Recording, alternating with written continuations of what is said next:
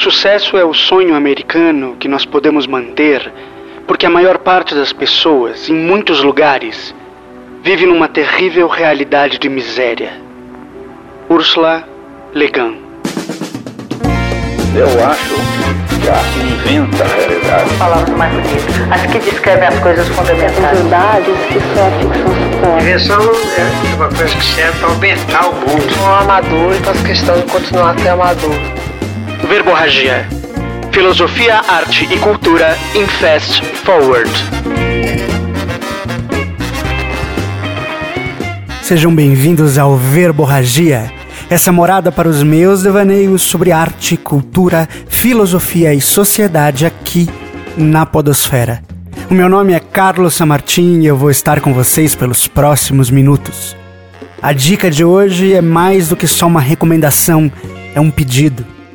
Por conta da crise sanitária que enfrentamos, somada ao completo abandono do poder público, diversos espaços de memória correm o risco de fechar suas portas. Um deles é a Cantina e Pizzaria Peolim. Localizada na Rua Augusta, no coração boêmio de São Paulo, Peolim é há 40 anos um ponto de encontro da classe artística paulista e um pedaço fundamental da alma cultural da cidade. São incontáveis os espetáculos apoiados por esse simpático restaurante que além de boa comida e ambiente agradável, carrega nas suas paredes um trecho importantíssimo da história da arte no Brasil. Para ajudar esse verdadeiro refúgio da arte do teatro paulistano, é muito simples. Se você vive na cidade de São Paulo, basta pedir comida. Ao invés de pedir em alguma rede de restaurante sem alma, sem espírito, peça no Piolim seja pelo famoso aplicativo de delivery ou diretamente pelo telefone que vai estar no post desse episódio, peça a comida do Piolim e ajude assim a manter esse lugar de encontro, afeto e memória. Sem mais delongas, muito obrigado pela paciência. Vamos ao episódio.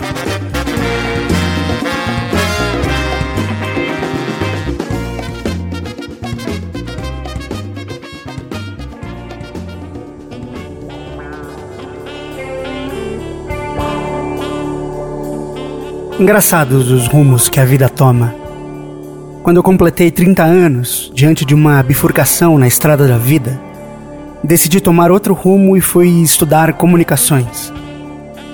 E por uma série enorme de coincidências, um punhado bem graúdo de privilégios e algumas migalhas de sorte, acabei conseguindo muito cedo meu primeiro emprego na área.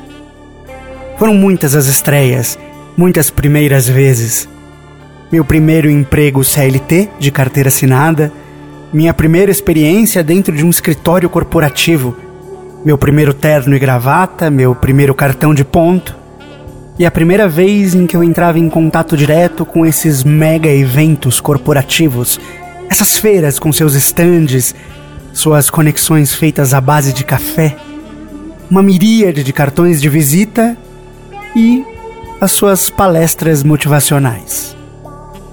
Em uma dessas feiras, depois de uma série de palestras com pessoas bem-sucedidas nos negócios que despejaram uma torrente de ideias vazias sobre sucesso, mérito, esforço, todos eles seguros de terem consigo a receita para a bem-aventurança financeira, subiu ao palco o último palestrante, que, segundo meu patrão à época, era a verdadeira estrela do evento. Para minha surpresa, que não havia me atentado aos títulos dos palestrantes, estava diante de nós um dos altos executivos de uma empresa internacional gigantesca, de renome, uma das verdadeiras gigantes do streaming. Lá estava ele, um homem pequeno, de óculos grossos, tímido e claramente diferente de todos que o precederam. Todos eles tão aparentemente donos de si tão certos de suas qualidades e de seu sucesso. E para desagrado de todos os presentes, menos o meu, talvez, esse sujeito de modos comuns veio deixar claro que o sucesso de sua empresa se devia única e exclusivamente a uma coisa: a sorte. Em sua fala de pouco mais de 15 minutos, esse sujeito, alto executivo de uma das coqueluches do mundo contemporâneo, dizia que não fazia a mínima ideia dos caminhos que levaram sua empresa até o estrelato que havia alcançado. Diz também que anteriormente havia estado na mesma posição que a nossa e que já havia se encantado por palestrantes que, como seus predecessores, diziam ter a fórmula do sucesso e que havia fracassado em todas as tentativas de segui-las. E disse mais: diz que em toda a sua vida só tivera sucesso de fato em duas coisas: em montar um pequeno quebra-cabeça de 500 peças ainda na adolescência e em convencer seu atual esposo a se casar com ele. O tamanho de sua empresa e sua relevância para o contemporâneo ele não atribuía a si ou aos seus sócios. Isso, segundo ele, era trabalho do privilégio e do acaso.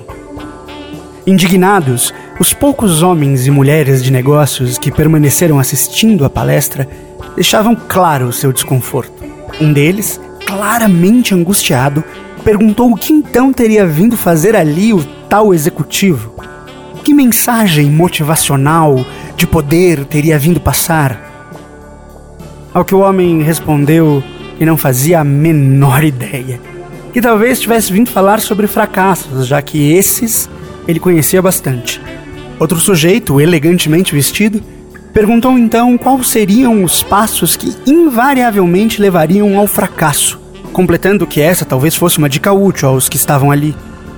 A isso, o homem tímido respondeu com um sorriso e uma única palavra: viver. Agradeceu e saiu do palco.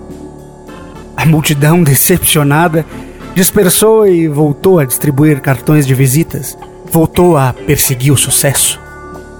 Dia desses, enquanto eu percorria com os olhos a timeline de uma dessas redes sociais, vi surgir uma postagem que me espantou.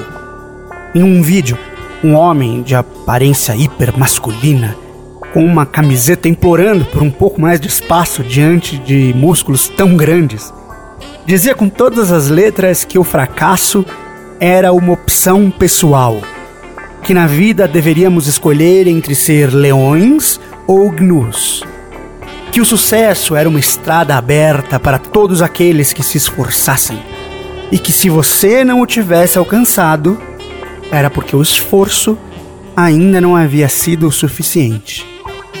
Todo o resto do vídeo era pura testosterona e soberba uma tentativa desesperada de demonstrar sucesso. Eu ri. E imediatamente me lembrei daquele sujeito pequeno e tímido. O palestrante que havia deixado vários homens e mulheres como o do vídeo desconcertados com sua franqueza. Talvez, na concepção do leão do vídeo, alguém que julga que seus únicos sucessos são um pedido de casamento e um pequeno quebra-cabeça só pode ser um gnu. E aí eu me peguei pensando nas diversas mulheres e homens que acordam todos os dias antes do raiar do sol para fazer valer cada gota do suor de seu rosto. Que se matam de trabalhar por um punhado de dinheiro, por um punhado de respeito, coisa que deveria ser básica. E que são obrigados a ouvir que o seu sucesso não chegou porque lhes falta esforço forçados a sonhar e desejar fórmulas mágicas, enquanto a realidade os mantém plantados no chão, insatisfeitos com seus êxitos, sobrepesados por seus supostos fracassos, somados a todos os outros desamparos que acometem suas vidas. Eu gostaria muito que essas pessoas pudessem ouvir aquele alto executivo dessa grande, famosa empresa de streaming sujeito muito mais orgulhoso de seus pequenos e reais sucessos, êxitos, do que da grande conquista do acaso e do privilégio que foi sua empresa. E talvez, em seguida, lembrá-los que esse acaso, esse privilégio que levou ao estrelato a empresa do alto executivo, ele tem nome. Ele se chama injustiça, se chama desigualdade, se chama preconceito e que o único sucesso real que podemos ter, não esse sucesso banal, individual, mas como sociedade, só vai emergir quando a injustiça, a desigualdade e o preconceito forem superados. quando entendermos que na savana, como na vida, não existe essa história de fracasso e sucesso. Que leão e gnu não competem. Eles vivem. E só. Então, meus amigos ouvintes, faço dessa a minha ode aos fracassados do mundo. Que com ou sem opção ostentam sem medo seus escorregões e hematomas que vivem e que entendem que sucesso e fracasso são como a própria vida, passageiros. Um inferno com aqueles que nos medem exclusivamente por nossos êxitos. Um inferno com aqueles que nos fazem crer na meritocracia enquanto o mundo for desigual e desumano. Um inferno a todos os mercadores de sonhos. Viva o fracasso! Viva o cotidiano! Viva o banal! Viva! E para terminar esse episódio, fiquem com a poesia Ser famoso não é bonito, de Boris Pasternak. Segue.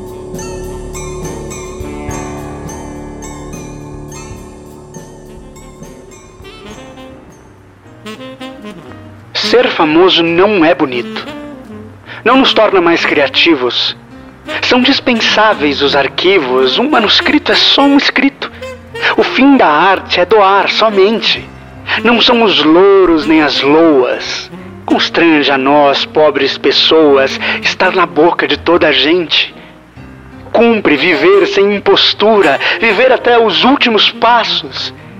Aprender a amar os espaços e ouvir o som da voz futura. Convém deixar brancos à beira, não do papel, mas do destino. E nesses vãos deixar inscrito capítulos da vida inteira apagar-se no anonimato, ocultando nossa passagem pela vida como uma paisagem oculta a nuvem com recato. Alguns seguirão, passo a passo, as pegadas do teu passar. Porém, não deves separar teu sucesso do teu fracasso. E não deves renunciar a um mínimo pedaço do teu ser. Só estar vivo e permanecer. Vivo e viver até o fim. Muito obrigado por ouvir até aqui. Um obrigado especial para os nossos apoiadores Augusto César, Bruno Magnum, João Vilaverde, Júlio Junqueira, Leandro Teichmann, Marina Rodrigues, Nilce Mantovani, Olga Canabal e Humberto Mantovani. São vocês que fazem tudo isso continuar entre sucessos e fracassos. Lembrem-se, curta e compartilhe para nos ajudar a alcançar um número cada vez maior de pessoas, mas é claro, só se vocês quiserem. É preciso estar atento e forte, amigos. É preciso se comprometer com o outro, amar o outro. Dê ouvidos à arte, à ciência e ao jornalismo comprometido e sério, porque são eles que vão nos manter vivos, informados e sãos. Com amor, até.